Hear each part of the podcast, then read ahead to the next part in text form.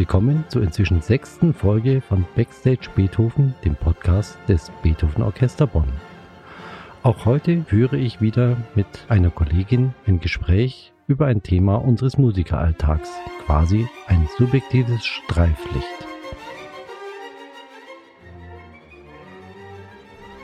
Für die heutige Unterhaltung konnte ich Ines gewinnen. Ines ist Cellistin in unserem Orchester und lebt seit etwa 15 Jahren in Bonn. Sie hat zwei kleine Kinder und hat deswegen sicher besondere Ansichten zum heutigen Thema. Ich möchte mich mit ihr über eine typische Konzertwoche in unserem Orchester unterhalten. Wie üblich lasse ich mich überraschen, wohin sich das Gespräch entwickeln wird. Jetzt aber zu Ines.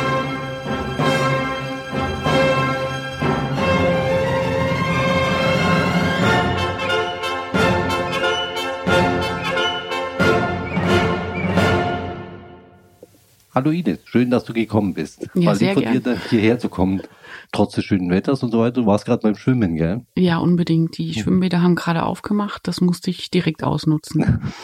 Ja, ich wollte mich heute mit dir über, auch wenn es schon lange her ist, dass wir ein Konzert hatten mit dem Orchester, mal drüber unterhalten, wie so eine Konzertwoche abläuft bei uns und was das für uns so bedeutet. Und äh, speziell dich habe ich gefragt, weil du zwei kleine Kinder hast, da wirft es ja noch ganz andere Probleme auf als bei uns mit schon älteren Kindern und so weiter. Das stimmt. Also so eine Konzertwoche wirft natürlich nicht nur Probleme auf, sondern auch sehr viel Spaß. Ähm, es wurde schon in einer der vorhergehenden Podcast-Sendungen erzählt, dass wir auch Oper spielen Hm?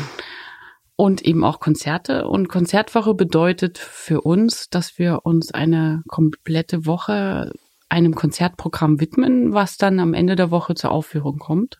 Wir haben meistens sechs Proben. Das beginnt, äh, die Proben beginnen dienstags. Mhm. Äh, Dienstag, Mittwoch, Donnerstag und Freitag ist dann morgens die Generalprobe und abends das Konzert. Neuerdings spielen wir auch das Konzert sonntags, vormittags nochmal, allerdings in einer etwas kleineren Form. Ach ja, stimmt, da hat, glaube ich, die Susanne in ihrer Folge auch davon erzählt. Genau, im diesem Spiegel. Format, ja, genau, Ja, das ist das- im Spiegelformat, ja. Das der Kraft dann eingeführt hat, gell? Genau, Mhm. was, was ich auch sehr schön finde, weil es ist kurz und knapp und es wird auch geredet, Mhm. was ja in einem normalen Sinfoniekonzert nicht getan wird, dass das Publikum direkt angesprochen wird.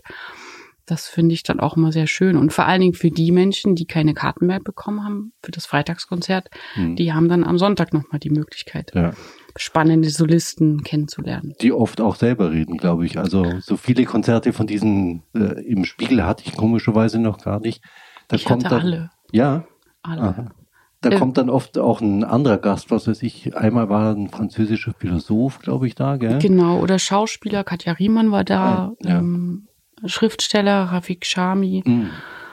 Ähm, also es ist sehr vielseitig und auch wirklich immer überraschend, von welchen Seiten dann so ein Werk auch betrachtet wird. Also das hat dann auch Mhm. immer was damit zu tun, was wir dann da spielen. Mhm.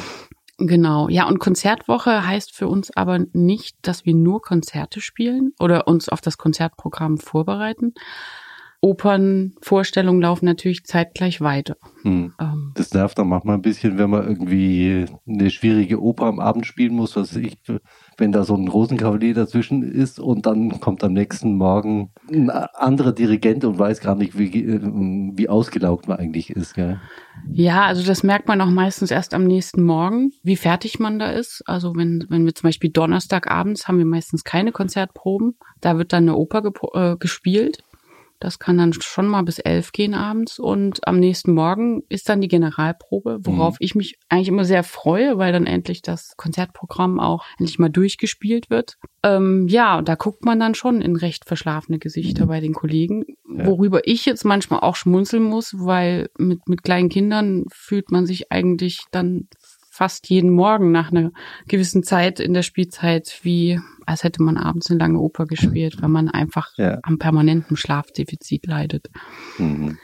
Interessant finde ich ja auch, vielleicht für den einen oder anderen Zuhörer, dass oft der Solist auch recht spät kommt. Wenn man jetzt ein Sinfoniekonzert hat mit einem großen Solokonzert, da trifft man sich oft erst ein, zwei Proben vor dem Konzert. Ja, ich glaube, das äh, ist dem normalen Publikum gar nicht so bewusst, also mhm. wie kurzfristig sowas alles auch geprobt wird und dass wir uns, äh, dass wir den Solisten erst einen Tag vor dem Konzert kennenlernen und der uns. Und da müssen wir uns einfach sehr schnell aufeinander einstellen. Und wie ist es jetzt mit bei dir mit Familie, das äh, unter einen Hut zu bringen? Ist es schwieriger jetzt in einer Konzertwoche im Vergleich zu einer Woche, wo nur abends zum Beispiel irgendwelche Opernvorstellungen sind? Es ist auf jeden Fall schwierig bei mir, weil mein Mann auch Musiker ist, allerdings freischaffend. Und mhm. das bedeutet, dass er sehr viel in anderen Städten dann spielt. Und das bedeutet, wenn bei mir dienstags eine Konzertwoche anfängt, dann fängt seine auch an, aber eben in Hamburg oder in ja. Dresden. Und dann bin ich halt alleine mit den Kindern. Ich muss aber dazu sagen, dass ich es liebe, dass ich keine normalen Arbeitszeiten habe, dass die immer anders sind. Das erfordert natürlich eine Organisation.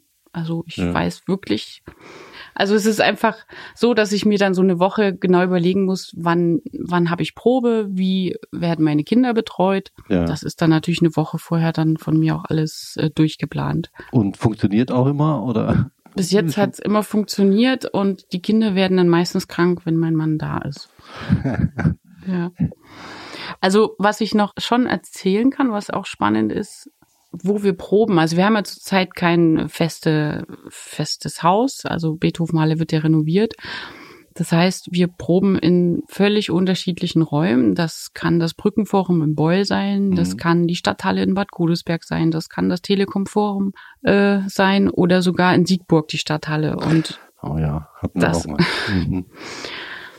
Ja, das ist halt problematisch, weil man in so einem Probenverlauf die Stücke auch so der Akustik anpasst. Also das ist einfach sehr wichtig, wo man das spielt. Und wenn wir das äh, fünf Proben oder vier Proben in einem Raum spielen, in dem wir es dann zum Schluss nicht zur Aufführung bringen, ist das schon sehr problematisch, ja. weil wir kommen meistens erst zur Generalprobe, dann in diesen Konzertsaal und dann muss der Dirigent eigentlich nochmal alles völlig neu äh, arrangieren, was so Lautstärke angeht, von, von Bläsern ja. oder auch wir hören uns dann auch wieder ganz anders und das ist schon sehr problematisch und, und sehr schade, weil das dann nochmal ziemlich viel Arbeit wieder, das ist quasi so ein Rückschritt in der, mhm. in der Arbeit.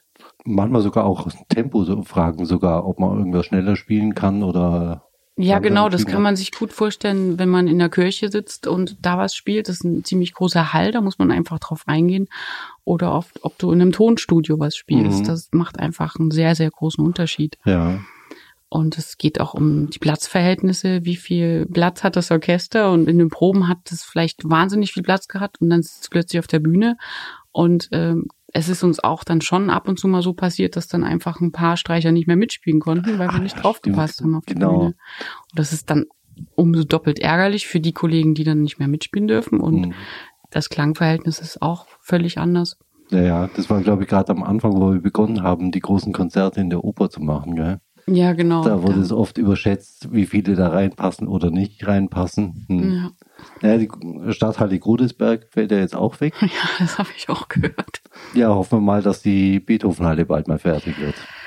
Das hoffe ich auch sehr. Das, das fehlt mir auch einfach, weil mhm. es sind nicht nur so eine, so eine Gruppe, also für uns im Orchester, wir kennen uns zwar so ganz gut, wir sind ja auch über 100 Leute, aber jedes Projekt, was wir spielen, sitzen dann doch, sitzt man neben einem anderen Kollegen und man muss mhm. eigentlich jedes, jede Woche auf die Kollegen, auf das Gefüge neu einstellen und dazu gehört auch ein schöner Pausenraum, wo man mhm. dann auch mal quatschen kann. Das sollten wir eigentlich nicht in der Probe tun, machen wir natürlich ja. manchmal dann auch. Gut, dass dir das noch eingefallen ist, von wegen den Proberäumen und so weiter, wie nervig das ist, dass man woanders probt. Ja, nervig. Ich meine, man stellt sich ja irgendwie so auf alles ein, aber ich habe das halt so in Dresden, also ich komme mal aus Dresden und da habe ich natürlich viele Aufnahmen der Dresdner Staatskapelle gehört mhm. und irgendwann ist mir auch aufgefallen, ich höre das im Radio, weil so ein Raum klingt ja auch irgendwie. Mhm. Und wenn du so sowas nicht hast, so einen Raum, wo du als Orchester proben kannst, dann dann dann fehlt einfach so so ein ganz wichtiges Instrument nenne ich jetzt mal so ja. Proben, also so, so ein Konzertsaal. Wobei ja auch nicht alle Orchester jetzt immer nur in diesem Saal proben, aber immerhin mehr als wir. Also wir Ja. haben halt diesen ständigen Wechsel und wenn man auf Tournee ist, wir waren ja auch schon ab und zu auf Tournee, dann Mhm. ist es ja auch genau die Herausforderung, sich immer wieder auf den neuen Saal einzustellen.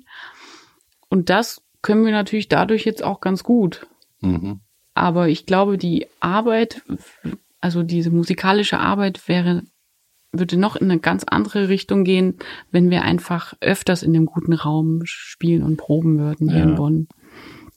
Da, daran wächst ein Orchester unheimlich. Ja, klar. Dann, jeder merkt auch erst im Laufe der Zeit, wie laut oder wie leise er spielen kann, wenn er jetzt an der Position sitzt oder an, dann mal wieder an einer anderen Position. Ja. Das ganze Orchester muss ja auch lernen, wie es mit dem Raum umgeht. Und Genau.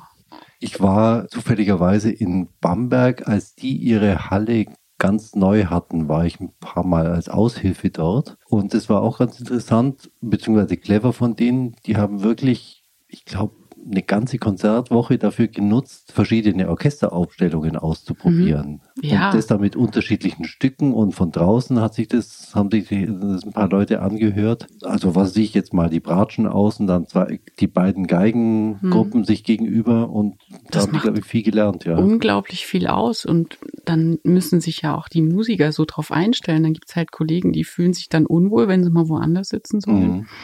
Genau, ja. Das ist schon sehr viel wert, ein schöner Konzertsaal. Naja, hoffen wir mal, dass es bald klappt. Ja, das hoffe ich auch sehr. Ich kann noch so aus der Cello-Gruppe erzählen. Wir sind ja, ähm, bei uns ist es auch so, dass wir darauf achten, dass wir immer neben einem anderen Kollegen sitzen, so Mhm. dass sich da auch nichts einschleift. Ich weiß Ah, nicht, ob das im jetzt so spannend ist. Oh, eigentlich schon, weil andere Gruppen, die haben, glaube ich, relativ strikte Sitzordnung. Mhm. Zumindest war es doch früher so, dass manche so nach, nach Dienstalter ist man immer weiter nach vorne gewandert. Ja, das war, als ich so studiert habe und dann das erste Mal im, in so einem Symphonieorchester gespielt habe. Nicht Mhm. in Dresden, da kannte ich schon alle länger. Ja, da kam ich so neu, jung, in so ein Orchester und dann habe ich gefragt, ja, wo, wo soll ich denn sitzen? Und dann Mhm. sagte so ein jüngerer Kollege zu mir, ja, komm hier zu mir, wir müssen noch vorsterben. Und äh, das habe ich erstmal überhaupt nicht richtig verstanden. Ja, was soll aber das heißen? Nee, ich man nicht. muss älter werden, um weiter vorne sitzen zu dürfen. Kanntest du den Spruch noch nicht? Nee, hatte ich noch nicht. Ich dachte erst, es wäre wirklich nur ein Witz Ja. und irgendwann habe ich gemerkt, dass es tatsächlich Or- Orchester gibt. Ja, je älter du wirst, desto weiter vorne darfst du Mhm. sitzen. Und ich kam ja ins Orchester vor 15 Jahren. Mhm. Da war ich die zweite Frau in der Cello-Gruppe. Das war auch was Besonderes. Mhm. Also, und da war dann auch der Moment, das war so recht erneuert, die Cello-Gruppe. Ich war dann, also wir waren alle so recht jung und da meinten dann auch alle so, jetzt ist auch der Moment, wo wir einfach mal wirklich uns hinsetzen, wo wir wollen. Mhm. Und um das zu unterbinden, dass man sich dann immer neben den Kollegen setzt, neben dem man sich am wohlsten fühlt. Ja. Oder ja, das wird ja dann auch schnell so, dass man sagt, ach, da habe ich doch immer gesessen, da setze ich mich wieder hin, um das Ja. zu durchbrechen. Äh, haben wir gesagt, okay, dann machen wir einfach einen Plan, Mhm. äh, wo, wo sich halt jeder hinsetzen soll. Ah, und das macht er nach wie vor so. Das machen wir nach wie vor so, Aha. ja. Und es hat sich auch bewährt. Ja, das ist eigentlich eine gute Idee. Müssten wir bei uns vielleicht auch mal machen. Bei uns ist immer zufällig und da kristallisieren sich dann doch manchmal äh, Gruppierungen raus, die besser oder schlechter funktionieren.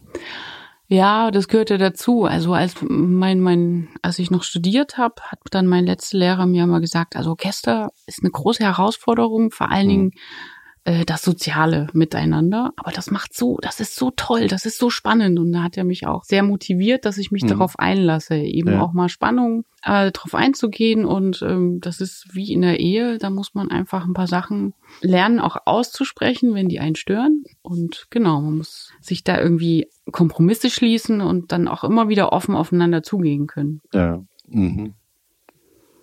Na gut, dann sage ich mal vielen Dank Ja, gern. und bis bald hoffentlich mal mit Instrument mal wieder. Ja, das wäre schön.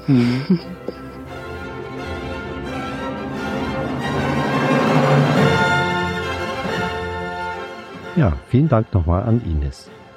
Ich hoffe, dass kommende Spielzeit der Musikbetrieb wieder so weit anläuft, dass ich mit Ines und drei anderen Kollegen aus dem Orchester, wie geplant, ein Kammerkonzert mit Streichquintetten von Bruckner und Mozart spielen kann. Ich würde mich sehr darauf freuen.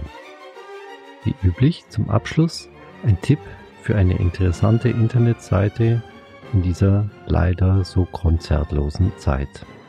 Nicht zuletzt auch aus Eigeninteresse möchte ich auf die Seite von Beethoven 2020 hinweisen und dort besonderes das Pastoralprojekt herausgreifen, den Pastoral Day, der am 5.6. stattgefunden hat. Der Internetauftritt von Beethoven 2020 ist www.bthvn2020.de. Dort finden Sie alles weitere. Bis bald wieder hier bei Backstage Beethoven.